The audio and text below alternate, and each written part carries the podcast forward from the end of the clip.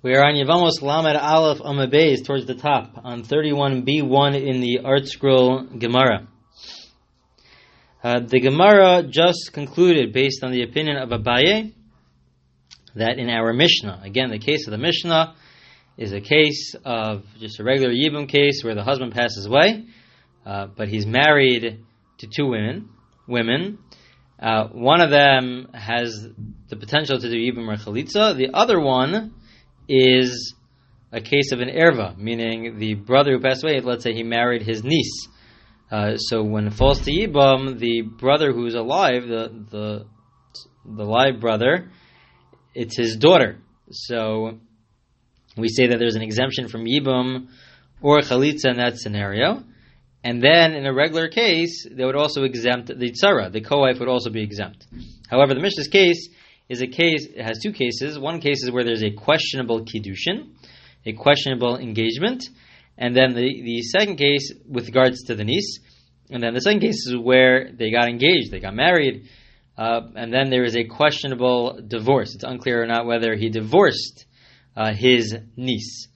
Um, so in that scenario, because it's unclear whether or not uh, they are co-wives with each other and there's an exemption or not. So therefore, we tell the other wife, the co-wife, uh, who is not related to the brother-in-law, to do chalitza. Just do chalitza because this is a case of a safek, of a questionable engagement and also a questionable uh, divorce. And both cases, the end, in the end of the day, the Gemara says both cases will have the same ruling. Until now, uh, there was a long discussion about whether There'd be a difference between these two cases, but at the end of the day, they have the same ruling. Now, the Mishnah does mention different types of questionable cases. When it comes to Kedusha, when it comes to an engagement, it says where you th- where the the husband uh, threw the marriage uh, document, the shtar, to his wife, but it landed halfway between him and her in the public domain. It was within, we said that in the public domain, a person could acquire uh, objects if they're within four amos, approximately six feet uh, from the person, if they had in mind to acquire it. Uh, and this one, they were eight, there were eight amos away from each other, the husband and the wife, and it landed right in the middle. That's one case of a questionable situation of kiddushin. Uh, and Rabbi says that that same case, if it, were, if it were to be a divorce document instead of a marriage document, uh, the same question would apply. Uh, the cases of of a questionable divorce uh, were slight were, were different cases. It wasn't the same exact case in the Mishnah. It was a different case. When it came to a divorce, uh, the the ruling is for the following cases is that it really is a good divorce. It's just a stringency that the rabbanon, the uh, the the rabbis, they have a stringency to say that you need to have give another get. You should give another divorce document another get just uh, to make sure because there are certain potential problems with the get that was given on a rabbinic level, not on a biblical level, but on a rabbinic level. What are those cases? So the Gemara, the Mishnah discussed three different cases. Those three cases are where a person, either a person uh, doesn't have witnesses on the get, but a person signs his own get with his own signature, or he, let's say he writes the get with his handwriting. Uh, so that is a potential problem. That is a problem on a rabbinic level. The second case is where there are witnesses, but it doesn't say the time, the date is not mentioned on the get. Uh, and then the third case is where the date is mentioned, but there's only one witness signed. In general, when it comes to uh, these areas of law, we need two witnesses. The, the minimum that you need is two witnesses, and there was only one witness who signed on the get itself, uh, perhaps in addition to, let's say, his own signature, the signature of the of the husband. Uh, but still, that would require a new uh, a new get on a rabbinic level. So in all three of those cases, because on a rabbinic level it wasn't a good get, it wasn't a good divorce document, so therefore we say you need to uh, do chalitza. Let's say the husband were to pass away before he gave his second get, uh, so then the the the co-wife, the one who did not get the get, uh, did not get the divorce document, the co-wife who's not related would be would have to do chalitza because it's a questionable situation. She would have to do chalitza. The Gemara now is going to quote Rava, and uh, Abaye said, Rava is going is commenting to Abaye. Abaye said uh, that the same cases that applied by Gittin would also apply by Kiddushin. The same cases, the same questionable scenarios that apply to a get also apply with regards to a marriage document. Uh, and Rava is going to question uh, that assumption. Everyone will agree that when it comes to a the case which was a questionable marriage or engagement, that same case would also apply with regards to a divorce. If was if he threw the document and it was and it fell half between him and half between her, uh, so that is a questionable scenario. The question is in the opposite direction: Are all the cases that apply that are that are rabbinic stringencies with regards to a divorce document? Do those rabbinic stringencies also apply when it comes to kiddushin? When it comes to the engagement document? Another point before we see the Gemara inside, by way of introduction, we've m- mentioned this in the past, is that what we're discussing here is the halachic engagement. Uh, for the halachic engagement, there are three different ways for a person, for a couple to get engaged. Uh, one way is through marital relations, uh, which uh, technically, uh, conceptually, it's allowed, but uh, practically, we don't do this. the Gemara sa- says elsewhere that we don't do this today, even from the times of the Gemara. The the other way, the second way, is by giving money, which we do today by giving the ring. The ring is is uh, is in place of kesef, in place of money. So we give a ring, and then the third option is by giving this shtar, this document. So these are really there are really three different ways, and what we're discussing now is one of the three ways. So it's important to keep that in mind. It's one of the three ways, which is by giving a marriage document, and this is a way to be, to get engaged, to become engaged. Um, and so. Uh, those are the three different ways, and we'll see that Rava will say that there's a difference between what's necessary on a divorce document versus a marriage document. So this is what Rava says. Amar le Rava. Rava says as follows. If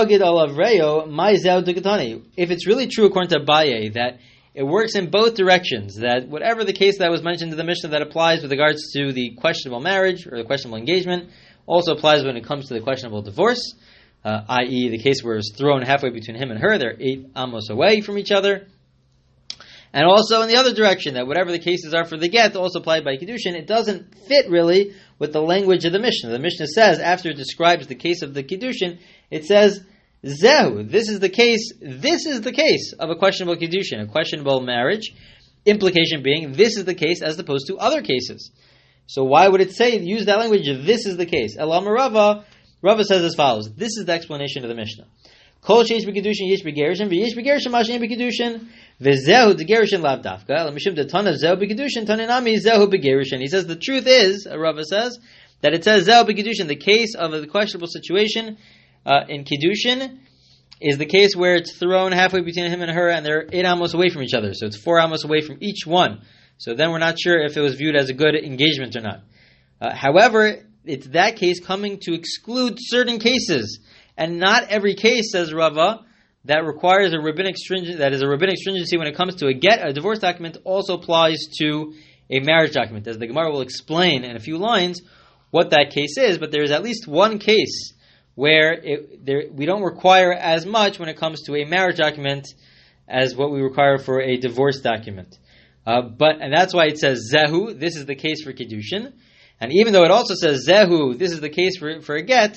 It's only saying that because it uses the same language as what was said with regards to Kiddushin. It just says this is the case because that was the same case as, that, that was the same language as Kiddushin. But the truth is, says Rava, that the same questionable scenario that applies by Kiddushin, meaning when you threw the document and it's half between him and her, him and her, so that would also apply by a get. So when it comes to a get, the same questionable scenario for Kiddushin, for a marriage, applies to the divorce case, uh, but it's the other way around where uh, where it's not clear, where it's not it's not true, uh, and that there are certain cases that we require by a get, where on a rabbinic level we'll say that it's not really a good divorce, but when it comes to a marriage document, we don't require as much. And Rava will now, and the Gemara will explain what the what that case is.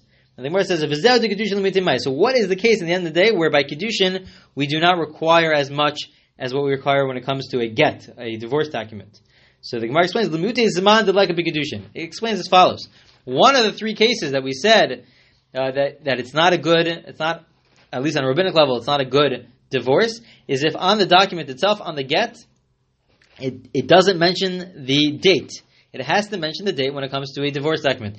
However, uh, Rava says that when it comes to a, an engagement, we do not need to know the date. We do not need to know the date. It's not necessary to put the date in the document itself. And the Gemara, for the rest of the time of this recording, is going to is trying to understand why is it that we do not need the date. What's the difference between a divorce document and an engagement document, where the engagement document does not need the date in which they got engaged. Now, when it comes to an engagement document, uh, the wife is holding on to the engagement document, so we know that right now she's engaged. Even without a date, we know that she's engaged. She's holding on to the, the engagement document. There are witnesses who signed on it, um, and, and, it was written for her. The names are all there, uh, and she's holding on to it. So we know that right now she, she's engaged. So the question the Gemara will be trying to deal with is: Is there a reason to mention the date? Is there a reason for us to know when she first got engaged? Is it really necessary for us to know when she first got engaged? As long as we know that she's engaged now, so then that's what we need to know about moving forward. Is there any reason for us to know about what happened in the past? How long she's been engaged for? From a halachic perspective, is there any need for us to know that? So the Gemara says as, as follows. Why didn't they mention, why is there no need on a rabbinic level to mention the date in the marriage document? So when it comes to a divorce, there are two reasons why we need the date. There are two reasons that are given in a different Gemara why we need the date by a divorce. One reason is so that we know exactly when they're divorced because the husband has certain rights uh, to his wife's property. Any property that the wife brings into the marriage, he is allowed to uh, use what we refer to as the payros, the produce of the field. What he benefits from the field, that goes to the husband in exchange for the fact that the husband uh, takes the responsibility to protect his wife. Meaning, for example, if she's taken into captivity, it is his re- responsibility to make sure that he redeems her. Um, and so, therefore, we, on a rabbinic level, uh, uh, in a marriage, they made certain responsibilities applied to the husband, uh, such as uh, the obligation to redeem his wife if she if she's taken into captivity. Uh, but in place of that, we also said that uh, he has now rights to her field uh, that she brings into the marriage.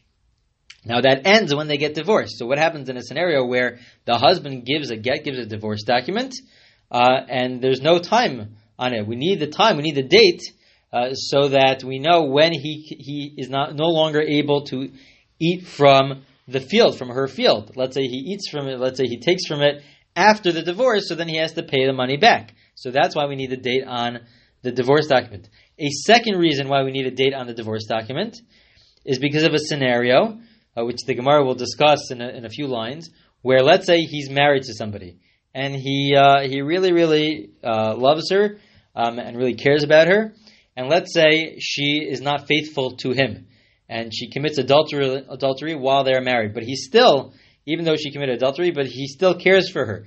If there are witnesses that she committed adultery, uh, witnesses who also warn her, and it's it, it seems clear that uh, and, and they go to Din, so then she's deserving of the death penalty. But the husband doesn't want her to die, even though they're not allowed to remain married to each other. But he still cares for her. The Gemara gives an example where he married his niece, which is allowed, and so. Uh, but it could be any such example where he really cares about her, and even though she's deserving of the death penalty, which again we've mentioned this in the past, rarely ever took place. Uh, we need witnesses, two witnesses to see it, and they have to give a warning.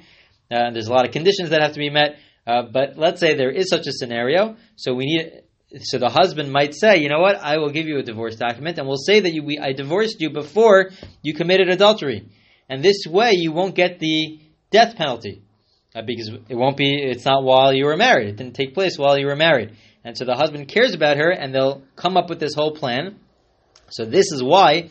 This is the second reason why we require a time on the get, a time on the uh, on the divorce document. The question that the Gemara now is will discuss is, well, is that necessary when it comes to an engagement? And the Gemara will say as follows: When it comes to an engagement, with regards to the first reason about the fact that the husband uh, has rights to the field, that only applies not at the time of the engagement, but at the time of the marriage. So at the time of the engagement, he does not have the rights to the field. So therefore, there is no reason uh, for him to, from that perspective, to have the time on the date on the on the engagement document. So the Gemara says this inside. If it's because of the peros, because of the rights that the husband has to the to his wife's field, that only applies at the time of marriage, not at the time of engagement. And this is an engagement document. Elaman damer mishim basachoso Litzkin is mine. But if it's about the fact that uh, we want to have a time uh, to make sure to know when they were they were engaged, have that date to know where they're engaged with regards to uh, whether or not she committed adultery and whether they're going to hide it or not. Uh, so why, why don't we have a date because of that reason? So the Gemara says as follows. The Gemara first says, Mishum Lo tikkun rabbanan zman. So this goes back to our introduction. There are different ways to become engaged. One of the ways of becoming engaged, besides for a document, is by giving a ring. When the husband gives his wife a ring, there is no date. We, we have no idea. Besides for unless there are witnesses there, uh, and we need witnesses there, but at least we have witnesses there who can tell us the date. But besides for the witnesses, we don't have any document that says when they when they got engaged. Uh, it's just by the giving of the ring. So the fact that they could get engaged without a document saying the actual date in which they were engaged, so then even if they got engaged with a document itself, there's no need to put the date on because they could also get engaged with a ring where the date is not in a written document. So, so since they could also get engaged with a ring where there is no written document, so then they could also get engaged with a document without the date mentioned on it. Uh, and therefore, that is why they did not institute a date with regards to uh, the marriage document because there's no really no need because they could also get engaged with a ring or with money. So the Gemara responds back. They respond back, but but we have other cases where also it's possible uh, to the example that they give is by uh, the acquisition of a slave, which requires its own uh, discussion, but the acquisition of a slave, where a person could acquire a slave either uh, through money or with a document. And in that case, we do require the date on the document uh, because there are implications in terms of when that sale took place and moving moving back and trying to figure out when that sale took place. And we do require time, even though if a person made uh, bought uh, bought the slave with money, uh, so then there wouldn't be any written proof for the date. So we see that even if you have two options, sometimes there are, the, we see other cases where the rabbi said you have to put in the date. So the Gemara gives two answers to this question. And that's the rest of the Gemara. The Gemara gives two answers. Answer number one is Hasam Ruba Bishtara, Hacha Ruba Kasba. Answer number one is that it's true, but the majority of the time that a person uh, acquires, it just happens to be. The, the case is that the majority of the time that a person acquires uh, a slave, the majority of that time they do so through a shtar, through a written document, and therefore they instituted that you should have the date on it. The majority of the time that a person gets engaged, that a couple gets engaged, it's with a ring and it's not with a document, and so therefore there's no need to mention the date on it because the majority of the time, anyways, is where people is where the couple gets gets engaged with a ring and not with a document. That is answer number one. Answer number two is ibai sema, an alternative answer, mishim delo efsher, because it's impossible to prevent a cover up even if you have the date. Again, the only reason why you need a date as of now on, a, on an engagement document is to is because the husband might want to protect his wife and if she commits adultery, to say that it, it happened outside the context of marriage. But what are you going to do? Levid, let's say you have the date on it. What are you going to do? If we're going to leave the, uh, the document by her, by the wife, so then she could either erase the date, uh, because in, in, those days the document was, you were able to erase it, so you could either erase the date, or she could throw it out, because, you know, in the end of the day, she could be viewed as single, and then, uh, and then she won't get the death penalty. She could just throw it out.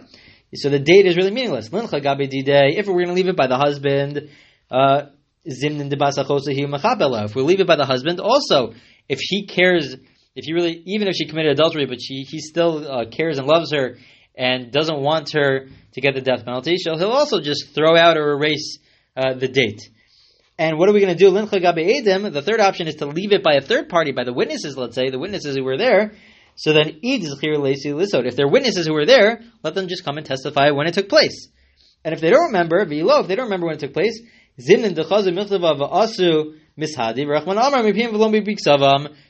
there's the following point. If they don't remember it, the date, so what are they going to do? They're going to look on the document, see the date, and then they'll testify. There's a rule that a person is not allowed to testify uh, based on uh, based on writing. They have to actually remember it. They can't see a document which has the date, and then they'll go ahead and they will testify. That, no, because then their testimony is not based on what they remember, but it's based on what's written in the document. And so therefore, they cannot testify. Now, there's a big question on that line because let them just bring the document in. They could bring that document into the court to Din. Uh, but the concern is that no, maybe they won't bring it in and they'll just testify and not testify from memory, but just from uh, what the document says. And that's that's the concern. But that requires more analysis. But the Gemara says, Why is this different than when it comes to a get? Or when it comes to a divorce document, also maybe uh, we have all these concerns that they'll hide the document. The Gemara answers, no. Over there, when it comes to a divorce document, you need the divorce document and you need the date. Because if you don't have the date, so then we'll assume that you're married. Unless we, unless we know otherwise, we'll assume that you are actually married. So a person won't erase the date. They'll never erase the date because if you erase the date, it makes it worse for you because that means you're still married until today, where we see that you have the divorce document in your hand.